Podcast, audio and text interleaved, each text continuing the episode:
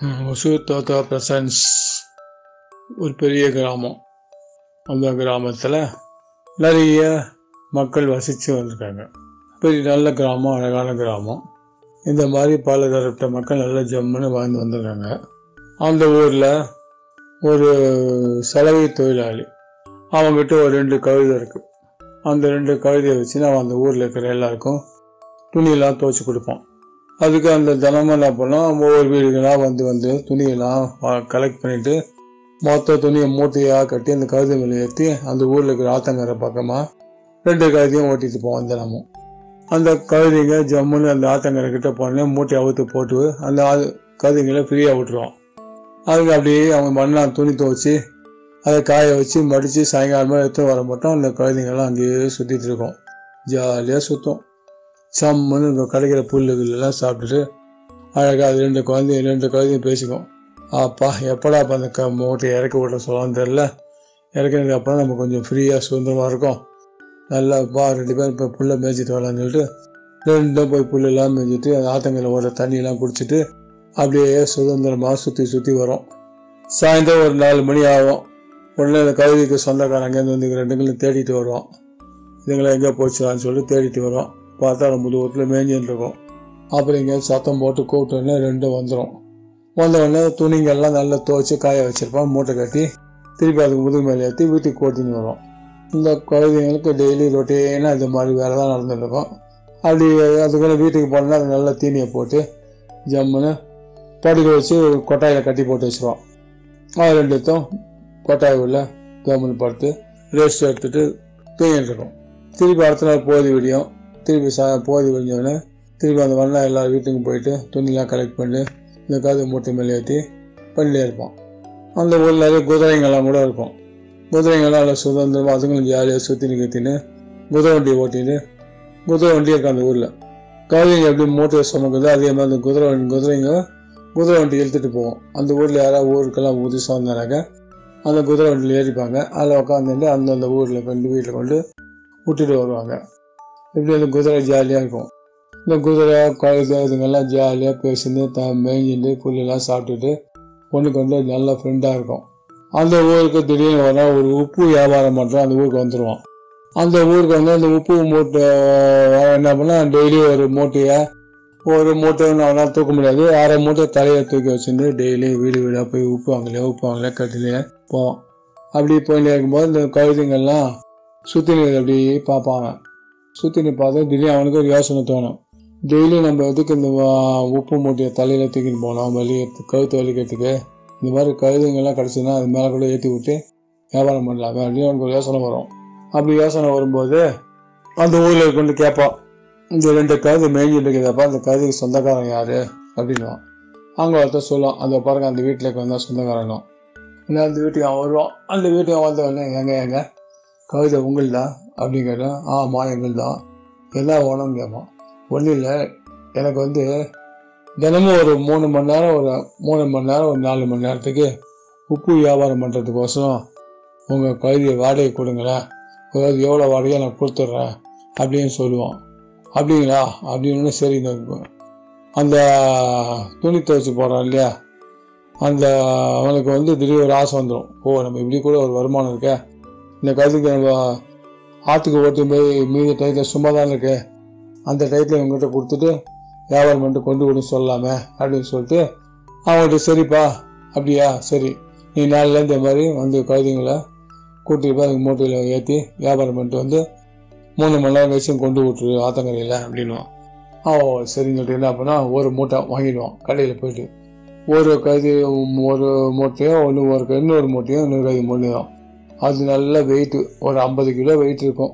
அந்த weight daily இந்த கழுதை துணியை துணியை சுமந்து போய் போய் அதோட வெயிட்டை விட அந்த உப்பு மூட்டையோட வெயிட் அதிகமாகிடுச்சு அதையும் அவன் என்ன கழுதைக்கு ரொம்ப பாவம் ஒரு வருத்தம் வந்துடும் ஐயோ என்னடா இது?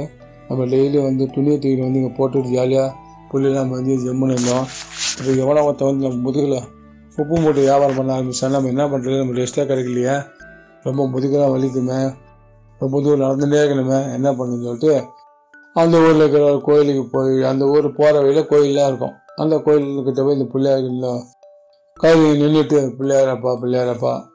எங்களுக்கு ரொம்ப கஷ்டப்படுத்துகிறாங்க முதுகில் மூட்டையை உப்பு மூட்டை ஏற்றி போடுறான்.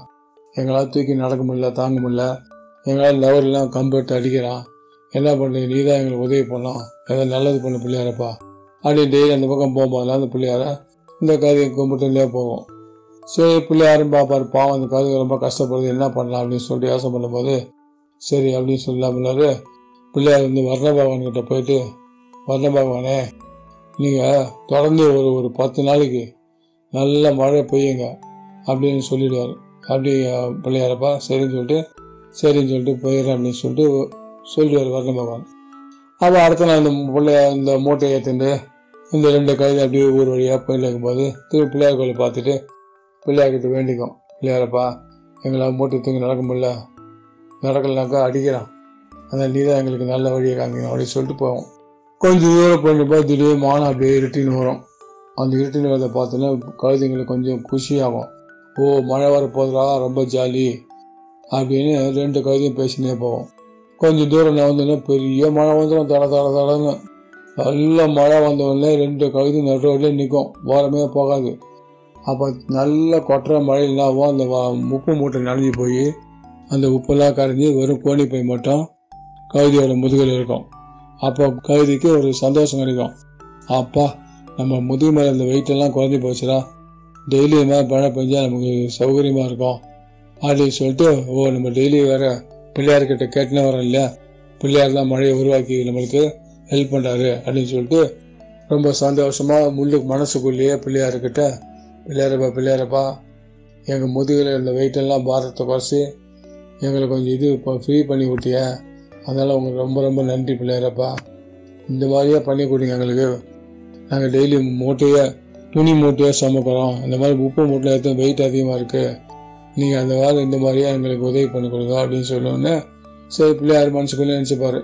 அப்போ டெய்லி அடுத்த நாள் இந்த உப்பு மூட்டைக்காரன் நினச்சோம் அச்சோ என்ன அது இன்றைக்கி ரெண்டு மூட்டை உப்பு நமக்கு லாஸ் ஆகி போச்சே. என்ன பண்ணுறது அப்படின்னு சொல்லிட்டு என்ன பண்ணால் சரி நாளைக்கு பார்த்துக்கலாம் அப்படின்னு சொல்லிட்டு போயிடும். சரி அடுத்த நாள் காலைல ஜம்முன்னு இந்த மாதிரி கொஞ்சம் வெயிலாக அடிக்கும். உடனே உப்பு காரந்தெல்லாம் என்ன பண்ணா குழந்தை திருப்பி கழுதை கூட்டிட்டு வந்து அதுக்கு ரெண்டு முதுகுலையும் ஆளுக்கு ஒரு மூட்டை ஏற்றி விட்டுரும்.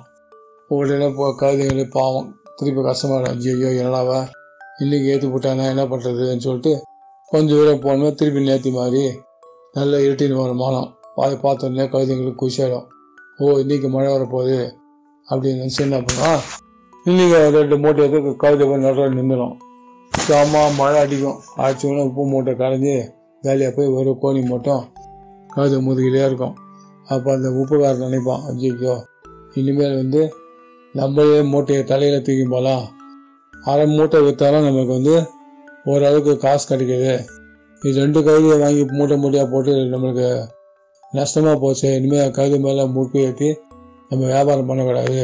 நம்ம தலையிலே நம்ம வர மூட்டை ஏற்றி வியாபாரம் பண்ணிக்கலாம்னு சொல்லிட்டு முடிவு பண்ணி அவன் அந்த கழுதைக்காரங்கிட்ட போய் சொல்லுவான் ஏன்பா ஏன்பா நாளையிலேருந்து இந்த கழுதைலாம் வேண்டாம். நீங்களே ஓட்டிமாங்க அப்படின்னு சொல்லுவான். சரிப்பா அப்படின்னு சொல்லிட்ட உடனே இன்னும் ரெண்டு கழுதைங்களுக்கும் ரொம்ப குஷியாக அப்பா இனி நம்ம முதுகில் உப்பு மூட்டெலாம் ஏற்ற மாட்டாங்க.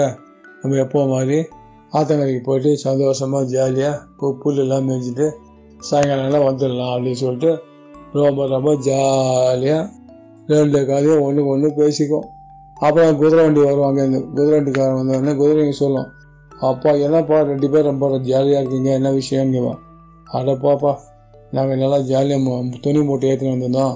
எவ்வளோ வந்து எங்கள் முதல்ல உப்பு மூட்டை ஏற்ற ஆரம்பித்தான் நல்ல வேலை எங்களுக்கு கடவுள் வந்து ஹெல்ப் பண்ணாரு.